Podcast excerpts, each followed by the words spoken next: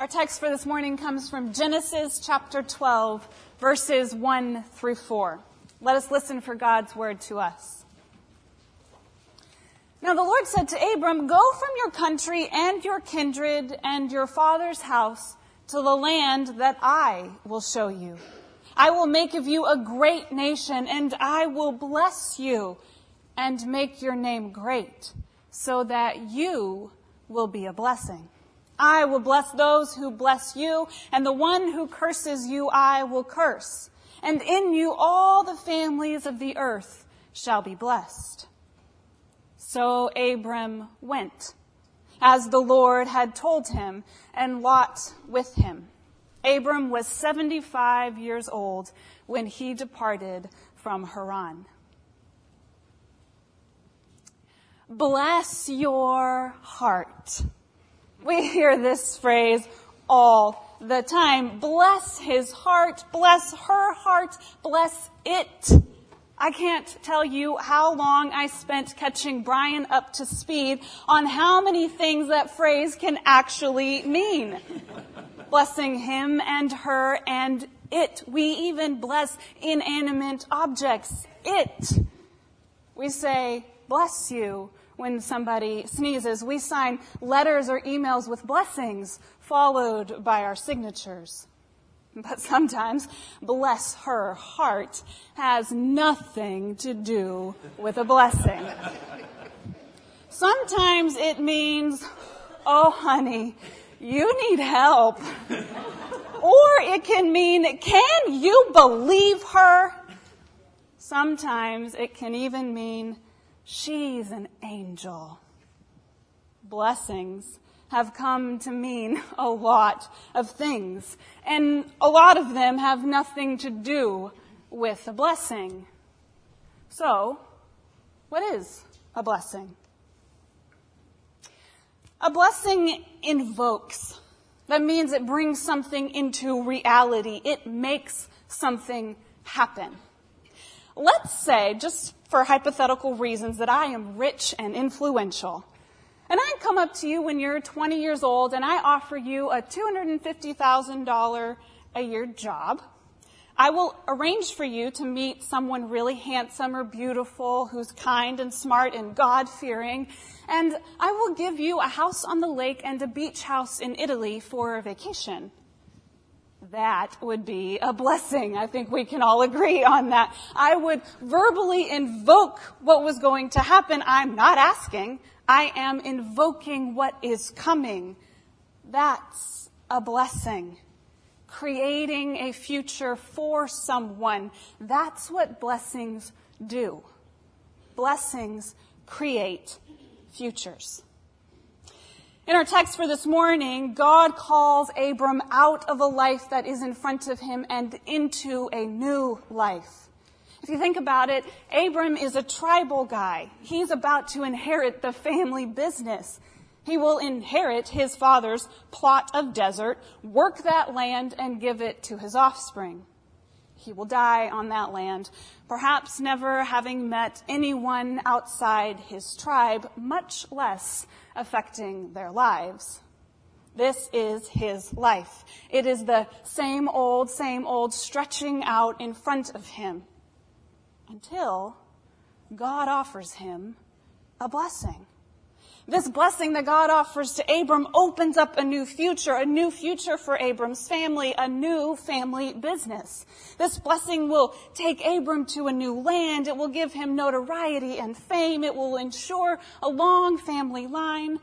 And maybe more than anything, God's blessing is promising Abram that he will use him and his children to change the world. I will bless you, and you will be a blessing. In sum, God offers Abram the $250,000 job. Abram accepts. So Abram went as the Lord had told him. God blesses Abram with a new future. God creates a new future for Abram, and Abram accepts the blessing and leaves his home. But before we get too excited here about blessings, we need to remember that blessing isn't the only game in town. Even our text reminds us of this. There are also curses. Curses, on the flip side of a blessing, close futures. I knew a young boy in Guatemala and he lived with his aunt and uncle. He was 12. He should have been in school, in school to learn how to read, to write, to do math, all of those things that it teaches you. In school, even more to build friendships and social skills. In school, so he could get a job one day. Schools open the doors to futures. It opens opportunities. Sadly, the uncle that he lived with told him that he had to stay home and work. He refused to let this little boy go to school. He made him stay home to fix things at the house.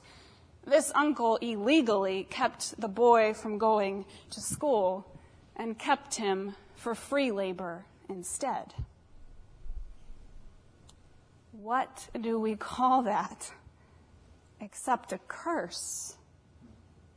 His future possibilities were closed off to him. Curses do the opposite of a blessing. They eliminate futures. This little boy's future was certainly affected by his uncle's disregard for school. This little boy had a certain future closed off to him.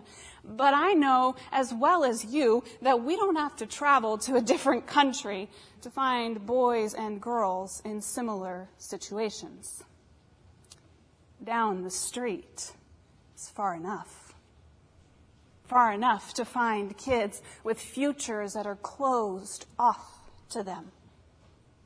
Curses eliminate futures and blessings create them. So we together want to be in the business of blessing. We want to be blessed so we can bless others. But how? How do we bless? First, the model of blessing in the Bible is set up so that the greater blesses the lesser. The one in authority blesses those who are not. For instance, our biblical models show that kings bless subjects. Pastors bless churches, parents bless children, teachers bless students, and so on. You can see this model countless of times in the Bible. In our text for today, God blesses Abram. And after that, we can read how Abraham blesses his son Isaac, how Isaac blesses his son Jacob, and how Jacob blesses his sons as well. In all of these cases, blessings open doors to the futures. These blessings were not prayers. They invoked God's favor in the life of the person being blessed. A blessing brings God's influence to bear on another person's life. So, how do we bless? We bless those we have authority over. And we bless by invoking God's attention and involvement in that person's life. We bless them and invite God's presence and activity. Curses and blessings. Did our Bible just take a left turn into voodoo and hocus pocus? I don't think so. Let me put it this way. All of us have fears of the future. Job security, self-image, children honoring us and making us proud. We all fear something to some extent in the future. So we all need a blessing. A blessing is not a prophecy, which would be seeing the future and revealing it. A blessing creates a future. It's an invocation. It speaks a future into existence. A blessing is similar to studying to get a good grade on a test, similar to acting to achieve a future. But the scope of it is bigger. It's bigger because the agents involved are different. Speaking a blessing is bigger than you. It's bigger than me. It works on a different level than just setting goals or working hard. How? When our interests are the same as our Heavenly Father's. And we invoke that future. When we do that, it is God who fulfills the blessing. Because God loves us. and what interests us also interests our Father in heaven. We invoke a future, and when our hearts are in line with what God wants, when we are acting faithfully and justly and compassionately and mercifully like our Father in heaven, when our hearts and actions are in line with who God is, we can invoke a future for someone, and God fulfills the blessing. There's this true story about a little girl, maybe 10 years old. Somehow she hears about how children are still made slaves in other parts of the world. This story just grips this little girl. It breaks her heart. So she goes and tells her parents and tells them that she wants to help. She wants to help make sure that no kids are made slaves. She has this deep desire to help them. Her parents hear her desire and they believe in it. They believe in what she wants to do, so they provide lemonade free of charge. They provide the table to sell it on, and they provide some cups and some word of mouth advertising. What's crazy about this story is you can see God getting involved too. People start buying lemonade with $20 bills. The kid runs out of cups, so her parents buy more, and she runs out of lemonade, and her parents buy more lemonade. They continue to believe in her vision. They continue to support it as much as they can, and God provides the rest. God softens people's hearts, and God gives crazy growth to this 10 year old's lemonade stand. Until this girl is selling cases of bottled lemonade and raises not hundreds, not thousands, but over a hundred thousand dollars. This little girl at 10 years old had a vision. And her parents believed in it. They helped her make it true. And the Spirit of God swept in and the thing took off. It was the little girl's desire to help, but because her parents believed in her, because their interests lined up with their daughters, because they were interested in whatever their daughter cared about, they helped her fulfill the vision. They supplied all the material, all that was necessary to fulfill what this little girl wanted to do. The little girl's idea, but the parents fulfilled it. This is how it works with us and our Father in heaven. We have visions. We invoke God's action on the life of others. We bless others. And because God cares about what we care about, because God is interested in what interests us, God fulfills the blessing. We might be selling lemonade, but God is providing all the supplies. The beauty of this little girl's story is that it wasn't just her parents who helped fulfill the blessing for all those that were enslaved, but because her vision was in line with God's vision, God stepped in too. Giving blessings is a God given privilege. Husbands and wives are to bless each other. Parents are to bless children. Church leaders are to bless congregations. Pastors bless churches. Sunday school teachers and school teachers bless students and bosses bless employees. Elders bless the congregation. Deacons bless the community. We have the God given privilege to bless others, to invoke a future, to create a future, and to watch God fulfill the blessing. This is what happened for Abram. He was blessed by God with a new future.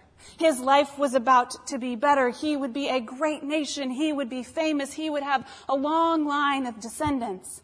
And then Abram would go out and be a blessing to others, to this great nation, to his family.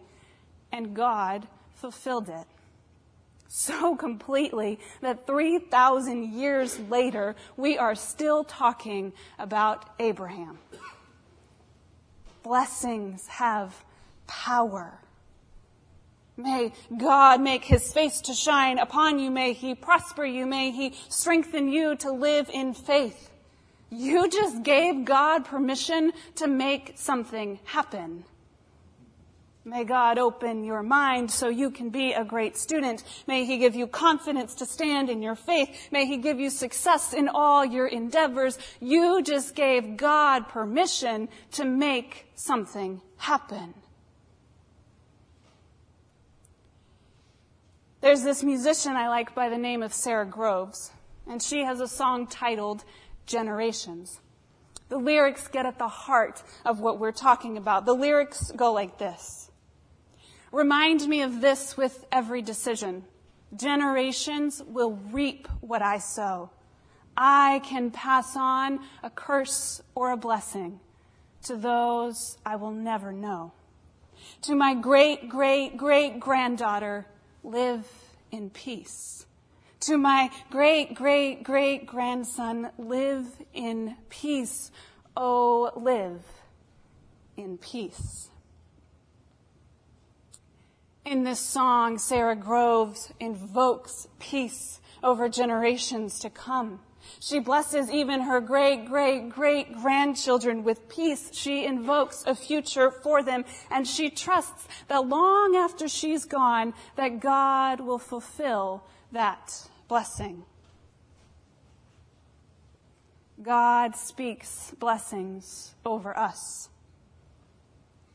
But this part is important. God speaks them over us so that we can bless others. Let me say that God's blessing over us is not complete without us blessing others. I imagine you know plenty of people who have received blessings from God and who do not live blessed lives. A blessed life is not living with the $250,000 job in the house on the lake. A blessed life is a life intent on blessing others.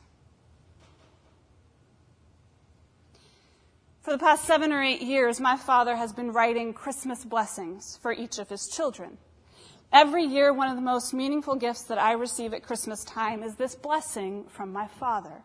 And in these letters, it talks about encouragement and over what has happened in the past year, and he blesses our futures. He creates a future for his children. In 2008, my father wrote this as a part of a blessing that year. Your next step is to ask God to lead you into opportunities to do ministry. I'm not sure what God has in store for you, but God is going to open doors of leadership for you. Be confident. God will equip you. You have the brains, beauty, and personality to lead. When the opportunity arises, jump in and make it happen.